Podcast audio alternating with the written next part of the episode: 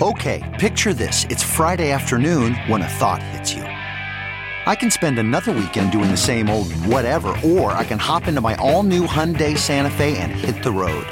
With available H-Track all-wheel drive and three-row seating, my whole family can head deep into the wild. Conquer the weekend in the all-new Hyundai Santa Fe.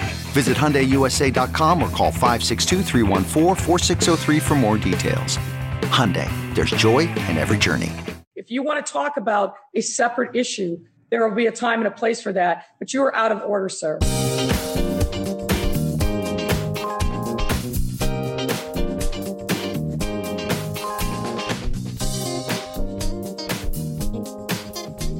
This Ben Joravsky Show, Benny J bonus interview, is brought to you in part by SEIU Healthcare, Illinois, Indiana, the Chicago Federation of Labor, and the Chicago Reader. Benny J, take it away. Bonus time on the Ben Joravsky Show as I speak. It's Friday, January 29th, 2021. Uh, the person you heard at the top of the show, D loves playing, and that's uh, Mayor Lori Lightfoot chastising some aldermen uh, for asking her a question she didn't like. Ah, just some of the issues we've been talking about uh, on our show. Alderman getting in trouble with the mayor. Uh, headline in today's Sun Times, home delivered as always, give you an idea what's going on in the world. Scattershot, trying to navigate multiple websites to book a COVID vaccine appointment through many local pharmacies. A frustrating, frustrating maze for many that's another theme we've been having on the show a lot lately. I do not understand why our country would tolerate a system where we have this what dangerous pandemic, the bane of our existence, the mom, number one mo- biggest problem we face in terms of the economy, in terms of health, and we're doling out the vaccine in dribs and drabs because we want to make sure the pharmaceutical companies get their money. We have a weird system, folks that's just me. But we have a weird system. I think if you're honest, you'll uh, agree. All right. We're not going to be discussing that uh, on the show. It's just something that popped in my head when I saw that headline. We're having a different topic of conversation. And uh, so, as I do with all my distinguished guests, I'm going to ask my distinguished guest to introduce yourself and then we'll take it away. So, distinguished guest, introduce yourself. Hello, everyone. My name is Shapearl Wells. I'm the host of the podcast Somebody. And I'm here to talk about that today. Yes, indeed. Thank you very much, uh, Shapearl Wells. I want to give a shout out to a couple people. Babs, a longtime listener, was very excited about your appearance uh, on the show. Shapearl and Amaya, my partner crime at the Reader, uh, who said, Ben, you got to have Shapearl on. And I do whatever Maya tells me. So here you are, Shapearl. Um, but actually, I did want to reach out to you before uh, the um the we've talked about your podcast in the past on the show with Maya somebody and it tells the story of the murder of your son Courtney Copeland and the police investigation uh, of your son and I got investigation in quotes. So why don't you start at the top uh, and talk about what happened to your son Courtney back I think it was in March of 2016 go ahead. Yes, uh, Courtney passed away on March 4th, 2016. And I remember um, around 2 a.m. I received a a banging at my door that I had I can't even describe it. It woke me up out of my sleep. And uh, when I went downstairs, it was the Cicero Police Department. And then when I opened the door, they asked me, Did I know a Courtney Copeland? And I said, Yes, I do. I'm his mother. And he said, Well, you need to call Illinois Masonic Hospital right away. So when you get that type of notification as a parent, you immediately have your heart just floored because you know that this is something that's serious. So the first thing that went through my mind is that maybe Courtney was in a bad car accident because he was always texting and driving. Uh, he's injured, but you know I'm still hopeful that you know he's alive. So um, my husband he called Illinois Masonic and they were like, you know, we can't give you any information on the phone. Just get here as soon as you can once we arrived to the hospital, uh, we were actually um, told to go into the family room. And I remember that moment so distinctly because I know that was the moment that I realized all, all while I was going to the hospital, I was praying, praying, praying that my son was alive. But once I arrived at the hospital and they told me to go to the family room, I knew my son was gone. Mm. And so the pain and the anguish uh, in my heart but I, I, I needed that confirmation. And so, uh, you know, unfortunately, the way the things go, they don't automatically just tell you your son had passed away. They don't tell you all the details. So we were waiting around in the hospital for quite some time before a doctor came in. And it was about 45 minutes to an hour that we're waiting to get the official news that my son had passed away. And so when the doctor came in, he said, Your son was brought in by ambulance, and we did everything we could to save him. He was shot and he succumbed to his injuries. And so when he said he was shot, I, I remember my whole family just falling to the ground and saying, Shot by who?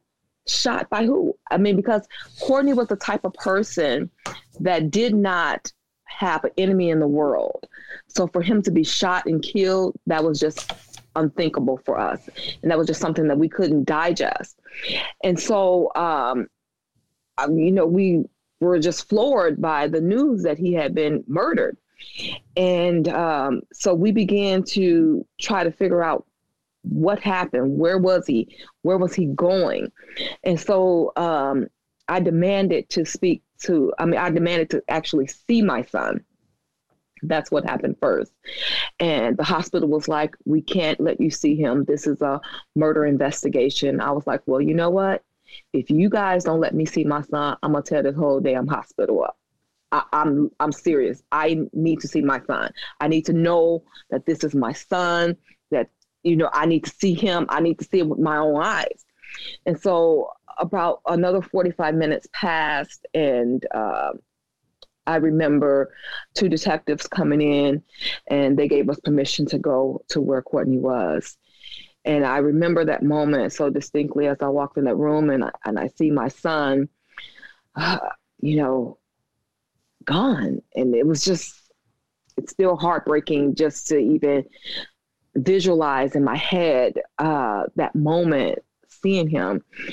And I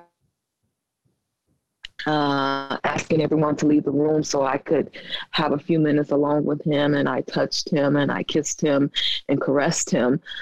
And all while I was thinking, you know, I'm so sorry that I couldn't be there with you, Courtney. You know, what happened? And I'm just trying to figure out what could have happened to my son. And I remember leaving the room with Courtney and just collapsing.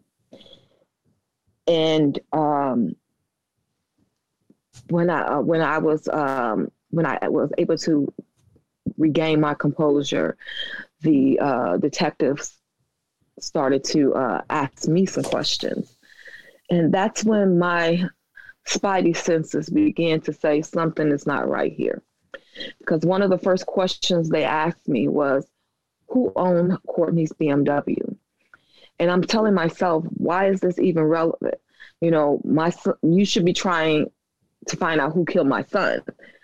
But they wanted to know who owned the BMW to make sure it was Courtney's car. And so I told them, I said, you know, uh, that was Courtney's car, but he did have a co-signer. And so I was just so suspicious immediately, almost instantly, because I felt that they were more concerned with the ownership of the car. And so I immediately thought, well, maybe this was a illegal stop gone wrong. Maybe they profiled him and maybe the police shot him because they said they didn't have any information. When I asked them who shot my son, what do you know? Where was he shot? They say we don't know anything. We don't know anything. Wait, now I'm going to interrupt the narrative uh, to go back before a Courtney was shot. By the way, I have to say, uh, for a hospital. It's so bizarre. You go to a hospital, the hospital calls you in in the middle of the night. You come down, and they tell you your son's dead, and you say, "I'd like to see my son." They go, "You can't see your son because of a murder investigation." I got to tell you, Shapearl, that is such a bizarre comment to make because like what possible investigation are they doing at the hospital at four in the morning or whenever it is that would prevent a mother from seeing her son i mean the investigation is not going to be at the hospital the murder investigation will be where wherever he was shot. I just like it, it was like adding uh, insult to injury at the time. I'm already grieving. I'm upset. I know my son is gone, and then you tell me I can't see him.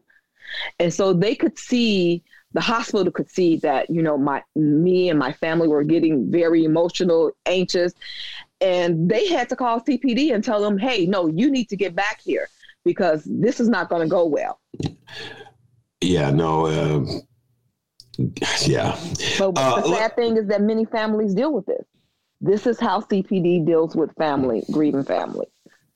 this is their procedure Um, all right, now l- l- bef- let's go back in time and just give folks a little idea about Courtney Copeland. Talk a little about him. He was 22 when he died.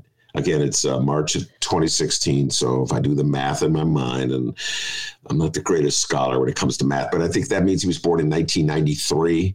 yes Okay, uh, so Eddie, go ahead. Yeah, he was born in on my 21st, a day after my 21st birthday in 1993. Um, we are like birthday twins, we used to always say. And I am like uh, saying to myself, I thought I was going to be partying on, on my 21st birthday, and now I'm giving birth to my first love, which is what I call Courtney. Um, he was just like a joy to be around. He was so bright and energetic, full of fun and laughter. I mean, he was just like the energy that as soon as you walk into a room, he just lit up the whole place. And so his funeral had about 2,000 people at the funeral. That's just how many people he impacted with his life. Even though in 22 years, um, and I found so much more about him, how much he was helping people and contributing to society. You know, as a parent, you always try to raise your children to be productive citizens and to be helpful. But I didn't know how much the world needed him until after he was gone. And he was just such a bright light uh, to the world. And he's dearly missed to this day. He was just a beautiful soul. And uh, he was also a basketball player. I'll throw that on there. Uh, he yes, played he in- was. uh, on the Jones basketball. He went to Jones High School, which is in the uh, South Loop, and he played on their basketball team of 2012. Um, all right, so fast forward uh, to uh, the scene in the hospital, uh, and the police are asking you questions about ownership of a BMW, Yeah. and you're thinking, well, how is that germane to anything? You got to be investigating this. Uh, Yes. So, did you have a sense? Well, talk about what you discovered eventually about the circumstances of um, Courtney's death. Go ahead. Okay, so you know that first interview with the police, it led me to believe that there was something nefarious going on, and something just didn't sit right with me. So uh, Courtney died on a Friday. So that Sunday, my uncle called and he said, "Well, m- one of my friends is a chaplain at the hospital where Courtney was, and he said that the police said that Courtney was combative and violent." And so I was just like, wow, combative and violent. That's not even my son. He's very, very respectful. You know, he knows how to interact with police. So for them to say he's violent and combative, I knew that that adjective that they used for my son had to be completely wrong. So my investigation started almost immediately after my son's death.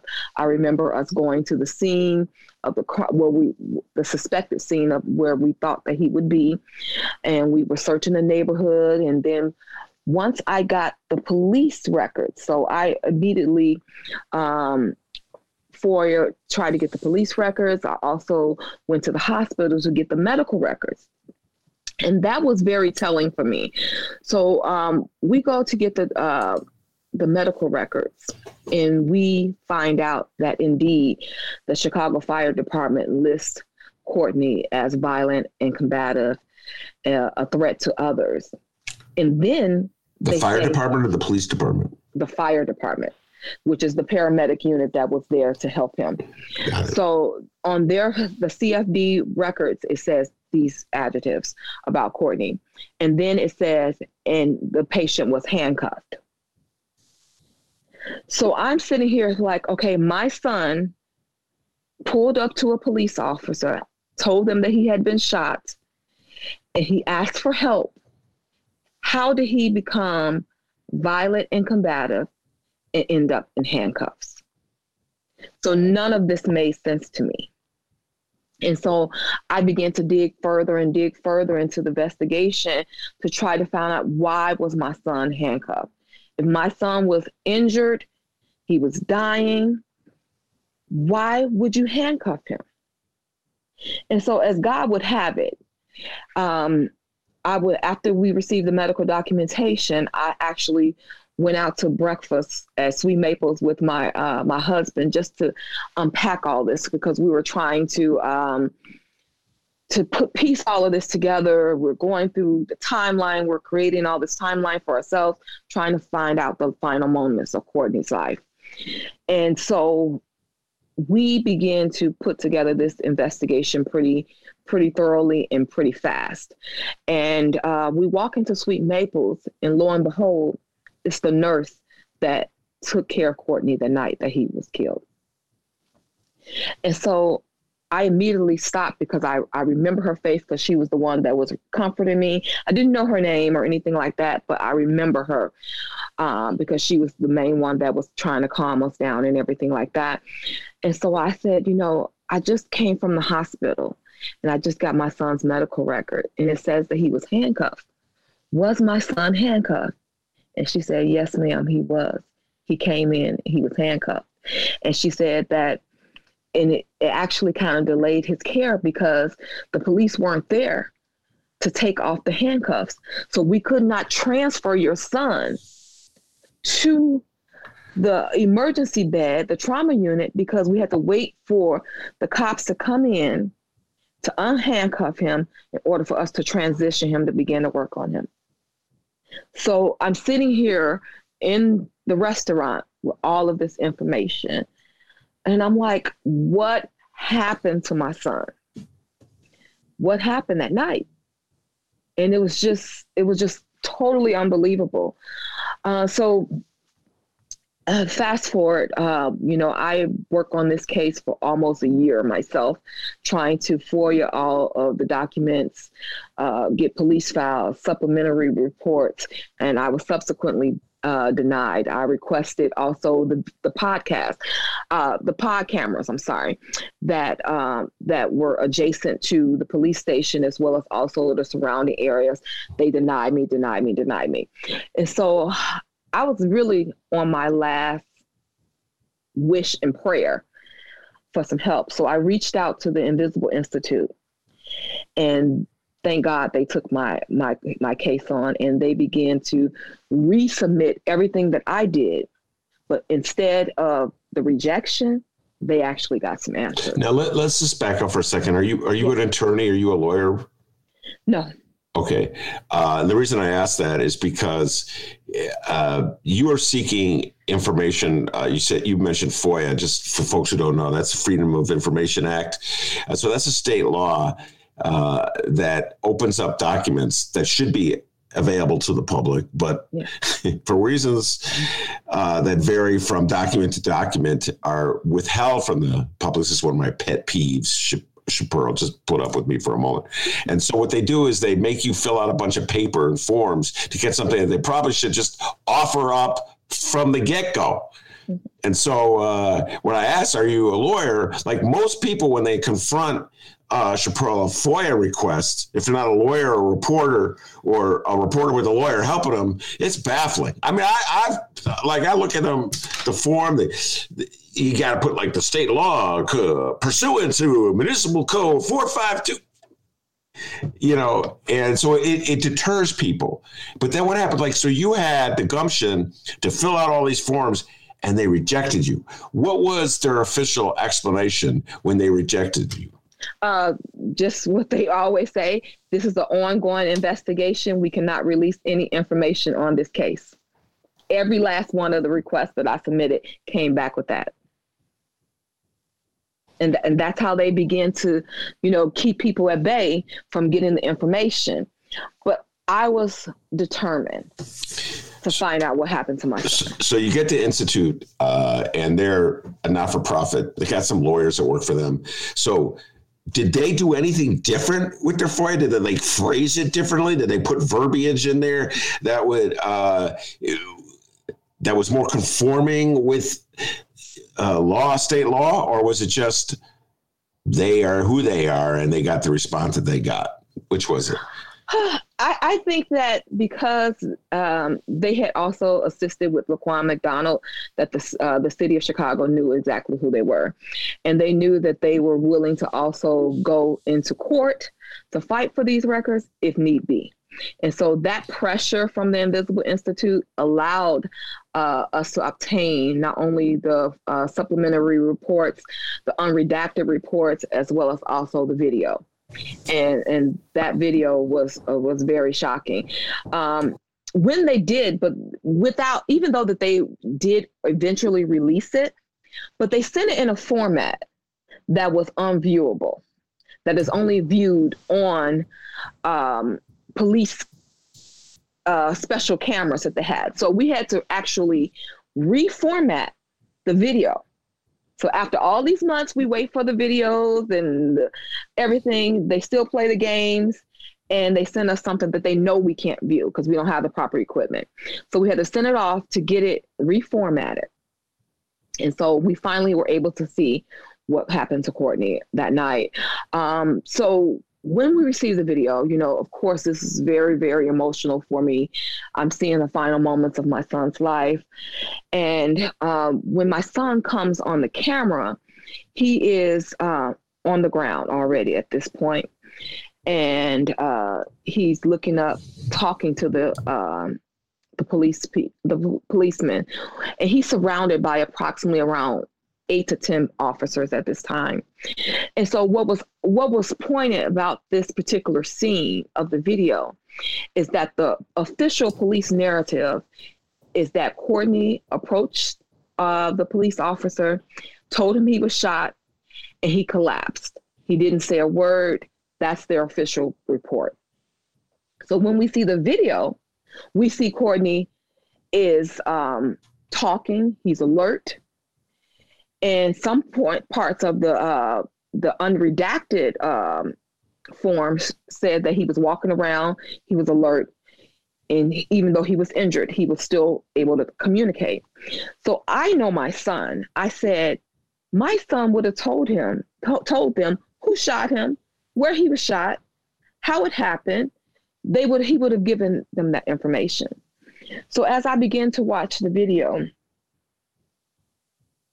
son is on the ground for, uh, you know, he's begging them, literally reaching up to police, begging them for help. And that's probably like the hardest part in watching the video is that my son was asking the officers who were surrounding him to help him. And they refused to help him. They refused to help him. At this time, we see the lights from the um, ambulance. So we know that the police, uh, the ambulance is also on the scene, and they're. It seems like they're asking him questions, but not actually helping him. Remember, my son is shot at this time. He's shot. He's bleeding internally. He's dying. He's asking them for help, and they're questioning him, and the paramedics are standing by. So, as we did this investigation, we figure out that Courtney, from the time that he was shot to the time that he was put in the uh, ambulance, he was he laid bleeding on the ground for 13 minutes. Then they took him to Illinois Masonic Hospital instead of taking him to Stroger or Mount Sinai, which would have been faster and closer. And Courtney actually died four minutes before he arrived to Mount uh, to uh, Illinois Masonic Hospital. And had they taken and made the decision to immediately put him in the ambulance once they arrived, he could have made it at least to surgery. And they could have possibly saved my son's life. And so what we found out is that during our investigation, they treated him as a suspect as opposed to a victim. And because of their racial profiling, they allowed my son to bleed to death and die. And and that's the gist of what our narrative in our investigation uncovered. No. By the way, while you were um, filling out these uh, FOIA forms, and uh, then you got the institute to help you, and they sent in their FOIA forms. Uh, who's the mayor of Chicago? What what roughly what? I know your son was shot in 2016, so that would have been Mayor Rahm was yes. the mayor of the city of Chicago. Yes. Uh, but you're you're I became aware of your podcast in 2020, so by then uh, Lori Lightfoot was the mayor of Chicago. So when you were doing this investigation and asking the city to turn over documents, what year was that? That was in 2016. I think we finally got uh, documents 20, 2018. We we got the the bulk of it, and we started working on the pot. We were we were working and investigating this whole thing for almost four years. So from from his his death until you know we released it, we were constantly looking for more information, more clues as to what happened to Courtney. Got it. So it was during the Rahm years. Just yes. wanted to understand yes. that. Uh, the, yes. the, it actually the, the actual uh, uh, podcast debuted during the Lightfoot administration, but the, these documents, the struggle with the city to get these documents was during the Rahm years. And did did the city ever offer up an explanation as to why they responded uh, to uh, the institute's request for the documents, but they told you that the investigation was still ongoing. When, in other words, the investigation was still ongoing when the institute asked for them, but they still turned them over. So, did they ever say what changed between the time you requested and, and they denied? No, they didn't.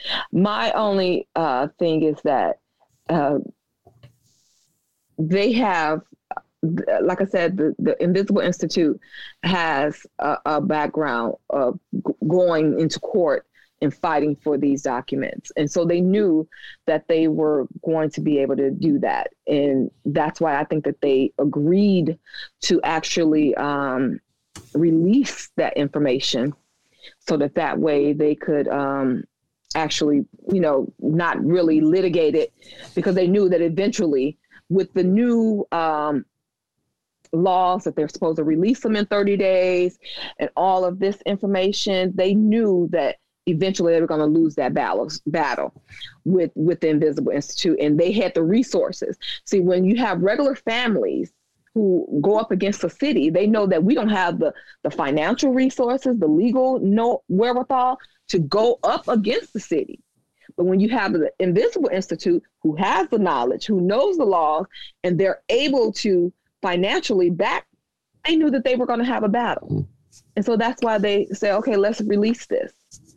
Well, I think you're getting at a, a, a bigger issue there, right there, uh, Shapearl. I'm thinking of Anjanette Young case, which we talked a lot about on the show, and that was the woman. Just to mm-hmm. refresh everybody's memory, the police burst into her, her home uh, in the middle of the night with a no-knock warrant, uh, and she happened to be naked. She was alone home in her uh, her, her home, and uh, they handcuffed her and uh, searched the house. And it turned out they had the wrong address. Uh, in the city, man, they played hardball. Mm-hmm. I mean, they played hardball with her too.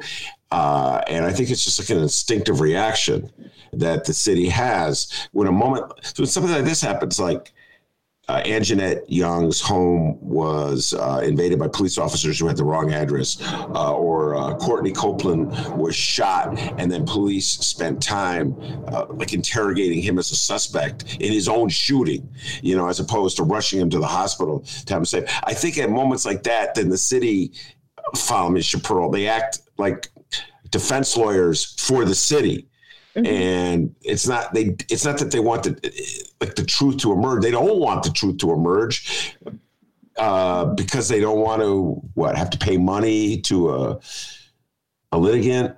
They don't want to have to move, admit they're wrong. Yeah. Your thoughts? I, I'm still I'm still waiting for them to admit that my son was handcuffed even though we have Chicago Fire Department documents that clearly stated we have a witness, which is the nurse who took care of my son, stated that he was handcuffed. We still have Chicago Police Department today denying the fact that my son was ever handcuffed. And so they continue to lie and, and put forth this false narrative. It's like you're you're blaming the victim for their own death. just like they uh, blame Miss Young for her being uh, embarrassed like that. They have to have some kind of accountability. And, you know, and people ask me, what do I want? I'm like, you know, I can never get back my son. None of what I'm doing here will ever allow me to ever see my son again. But what I hope is that me addressing these issues will allow the world to know what happened so we can prevent any more Courtneys from happening ever again. Because I can't save Courtney, but maybe I can save someone else's son. And that has always been my passion and my goal to be able to save someone else. Because these things have, have to change. Mm-hmm.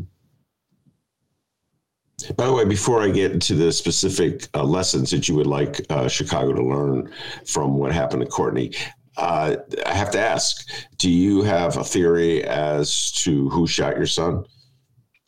Well, during the podcast, we did a thorough investigation. Like I said, it was nearly almost four years.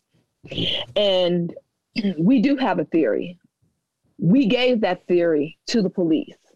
We gave that to the police four days after my son was murdered. And if they had followed that path that we gave them the information in the beginning, maybe my son killer killer would not be still on the streets today. I can't say that CPD killed my son. I can't say even the suspects we believe killed my son killed my son. Only thing I can know definitively is that they didn't do anything to save my son's life. That the video shows. So, what lessons should be learned? Well, I've been trying to push forth Courtney's Law. And Courtney's Law is basically piloted after a program called Scoop and Run that's uh, very successful in Philadelphia. Two out of three injured victims are transported by police immediately to the uh, nearest transport uh, trauma center. Instead of waiting for the ambulance, the police actually pick up these gunshot victims, throw them in their, their in their car, and drive them to the nearest um, trauma center.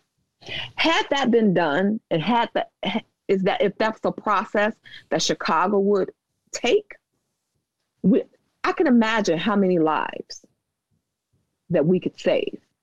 And so I've been pushing for Courtney's Law, and I need our state, federal, as well as also local representatives to support this law because it's about saving lives. My son should not have laid bleeding for 13 minutes before he got medical intervention. 13 minutes on a gunshot wound is critical. And so when we hear things like this. In 13 minutes, he could have made it to Mount Sinai Hospital. He could have made it to Stroger. He nearly, before he actually got medical intervention, it was almost 30 minutes. So when we think about that time and we see that how it's working in Philadelphia, who, who have been doing this for a long time, and they're saving two out of 3 mm That's amazing. And if we can say, I, I just, I sit here and sometimes, you know, we watch, uh, you know, Facebook Live and we have the crime chasers and things of that nature. And we see these victims live, uncut on Facebook live, and we see how long it takes for them to go to the hospital. And I often tell myself, when I remember when Commander Bauer was shot, they rushed him to the hospital, put him in surgery, and gave him a fighting chance. Moms like me, that's all we want for our children.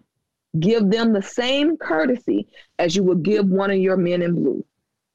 And so we have to take, and the reason why Courtney's law is so important because we have to take the onus out of them being able to select who they want to save. Because I can guarantee you, had Courtney been white, he wouldn't have bled to death. Had he been white, he wouldn't have been questioned as a, a suspect as opposed to a victim. Had he been white, he would have been immediately transported. But we see the racial disparities in this country, and especially in the city of Chicago. And I often think as a mom, and I, I implore myself to all of the officers who were surrounding my son. Just think if this my son was your son, how would you have acted with such urgency, with such a need to get your your son to the hospital? So we have to take that away from that power away from police to be able to decide who life they're going to save.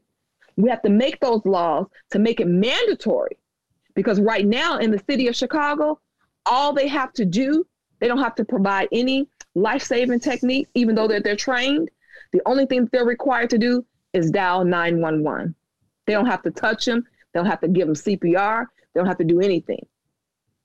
So if we can take Courtney's law and make it mandatory that they do provide life-saving t- techniques and get them to the immediate uh, trauma center, how many lives can we save? And that's has, my goal. Has Courtney's Law been introduced? It was. It would have to be uh, passed in Springfield. Has it been introduced? Uh, my local representative, Elizabeth Hernandez, and um, she has put forth um, Courtney's Law, but we are looking for more uh, support on Courtney's Law to try to get it uh, through the through the uh, legislative process. Mm. Well, uh, not far from you is uh, State Representative Chris Welch, who's the new Speaker of the House. His district, district is just west of uh, where you live, so you might uh, reach out to his, his office. Uh, by the way, uh, before I let you go, have you have has anybody, even if it's just informally, any police officer in Chicago reached out to you just to, to, offer sympathy or? Um...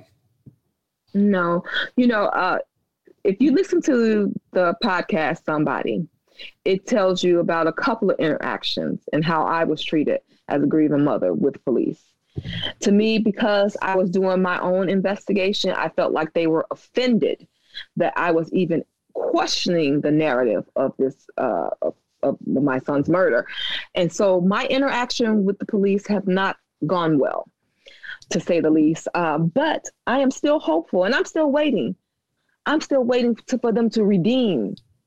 Because what what I tell people all the time is that when you put a narrative out for black and brown children that they're violent, combative, agitated, a threat to others, those agitate, uh, adjectives they use to describe my son Courtney, in the light of white America, it allows them to see that whatever happened to him, it's okay because he was all of these bad adjectives. And so for me, they have to make good on that. They have to change that narrative. I'd like to see them change that report because they know that that false narrative that they put about my son was just that. It was false. It was incorrect. And to admit that they made a mistake and to admit that that mistake cost my son his life. Those who were all involved, from from the leadership of all the officers who were on the scene that night, they made a fatal decision that cost my son his life. The uh, the name of the podcast, if you want to check it out, everybody is somebody. It's easy to find. Even I found it. And if I can find it, anybody can find it. Uh, some powerful stuff. Shout out to Alison Flower. She did a hell of a job on that show too. Uh, and uh, I want to thank you very much for taking the time to come on the show. I think uh, we're probably going to have you at the Hideout for one of our first Tuesday shows as well, talking about uh, yeah the, and broadening it for a larger discussion of criminal justice issues because I think I may have said this to you already. I, have for a long time believed that uh, the inability to solve uh, murders um, is one of the reasons. There's many reasons, my humble opinion, why we have so many murders, but that's one reason. If there's no accountability, uh, yeah. for an action, then people might be freer to commit the action. Yeah, I mean, if, if you, you have, if you have, uh, I think in Chicago right now, it's about the murder solve rate is roughly around fifteen percent of murders getting solved. If you or me worked at a job and we only performed 15% of the time, we wouldn't have a job. And so we're literally paying police officers to do what? I'm, I'm still trying to figure it out. And you know, I I I know that defund the police, this this narrative about defund the police is is a little bit screwed it, to me because they're not talking about that we don't need police. They're saying that the money allocation needs to be changed. We're investing in police academies, more police. No, we don't, we have enough. We just need them to work. And so we need to change these resources so that that way we can put forth more resources towards solving. This is abysmal. We're the third largest city in America. And we have the, a worse murder solve rate than New York and California. How is that possible? How is it that heads are not rolling on the fifth floor, even though it's Lori Lightfoot's job now? But even this has been a continuous process for many years. So yeah, I I love to have that extended conversation about the murder solve rate in Chicago, because it's it's like that for a reason. I always say it's a will issue. Will they will they do the right thing? Will they do the right thing to save the lives of the black and brown people? Because let me tell you, they put so many people on Jussie Smollett. And I had two people two detectives on my son's case. So, where is the priority? Where does the priority lie? If it's an officer killed or shot, they find them right away. So, this is a will issue. Mm-hmm. They can solve these murders, but will they do the right thing to solve it? And I, I have to, as a mom of a, uh, of a black child who was murdered in Chicago, I have to say it is because of the fact that we are black and brown people. We don't have that priority. We're not a priority to them. But if it's a if, if the same number of white children were being killed in Chicago as the same number of black and brown children, you will see that the murder solve rate will be much higher. And it, it's it's it's crazy. And my, just last week, my cousin was murdered by the serial killer in Chicago. This guy, I forgot his name, Jason, uh, the the serial killer that uh, that what's his name, Jason. I'm yeah, sorry. he ended up uh, in Evanston. Yeah, I know yes. what you're talking about. Yes, mm-hmm. yes. My cousin was one of the victims. He, my cousin Anthony Faulkner was the victim, the 20 year old victim that was murdered in the in the uh, convenience store. So when I look at his case, he was allowed to travel and kill three other people. Three other people prior to my killing my cousin. They knew once he killed the uh, security guard, CPD knew what kind of vehicle he was in. And they never put out a community alert to say that, hey, everyone in Chicago be on alert. You can tell me to come in for curfew because of COVID, but you can't tell me that we have a serial killer on the loose. And my cousin is dead because of that. And after he shot my cousin, he went down three blocks on 103rd and shot a 15 year old girl in the head. Then he came back and he shot at the police. They don't tell that part. He came back and he shot at the police. So tell me, how does a serial killer get away uh, with a whole bunch of police and get all the way to Evanston. This is a will issue. This is a will issue. Black and brown people are dying in Chicago because they don't care to save us. I don't care what nobody say. That is the real issue. And until they care for us like they care for the other races and the rich people in this country, we will continue to die because these are innocent people. My son was innocent. My cousin was innocent. He was buying some chips and juice. And the man came up and shot him in the back of his head. He never even saw him coming. And we were, and the public was never notified that there was this grave danger in the streets. Something has to change. All right, Shapearl Wells, thank you so much. And uh, yes, something has to change. Uh, I like to end on some optimistic note. I can't think of an optim- optimistic note to end on because it's been happening my entire life, and I'm older than you, so it's been happening a long time. Uh, and uh, Chicago has just been an exceedingly violent. I say this all the time in the show. It's been a violent city since for as long as I can remember. It's like this this retaliation culture that exists in Chicago crosses all races. Somebody crosses you, you, got to punch them back, and uh, we see our mayors do it too. Someone crosses them, they punch them back, and then compounding that is all the racism and prejudice and bigotry out there. Mm-hmm. It's a volatile mix, and I wish there was something uh, positive I could end the the show on. Uh, but I'll say this: um, appreciate your digging in and uh, sticking your neck out and filing all those FOIA reports and yeah. continue to file the FOIA reports and uh, and even just coming well, on the show to. Let me just say this before I go, Ben. Let me just say this before I go. You know, even through all my pain, you know, God has been amazing. And he has allowed me to turn my pain into a purpose. And we can end with this with, you know, I'm still working in the community. I'm still helping the community, doing the things that Courtney loved to do. And we started a foundation, which is the Courtney Copeland Memorial Foundation, to continue to help uh, curb this violence in the community. We do community outreach, book bag giveaway, food drives, all of these things because that's what we believe in that we need to change the way people feel. We need to bring more love and more happiness into this country so that that way people will have hope. And that's one of the things that uh, that Courtney always strive for to he said, you know, I'm out here changing lives, mama. And and and I'm gonna continue to walk for Courtney. Thank you, Ben.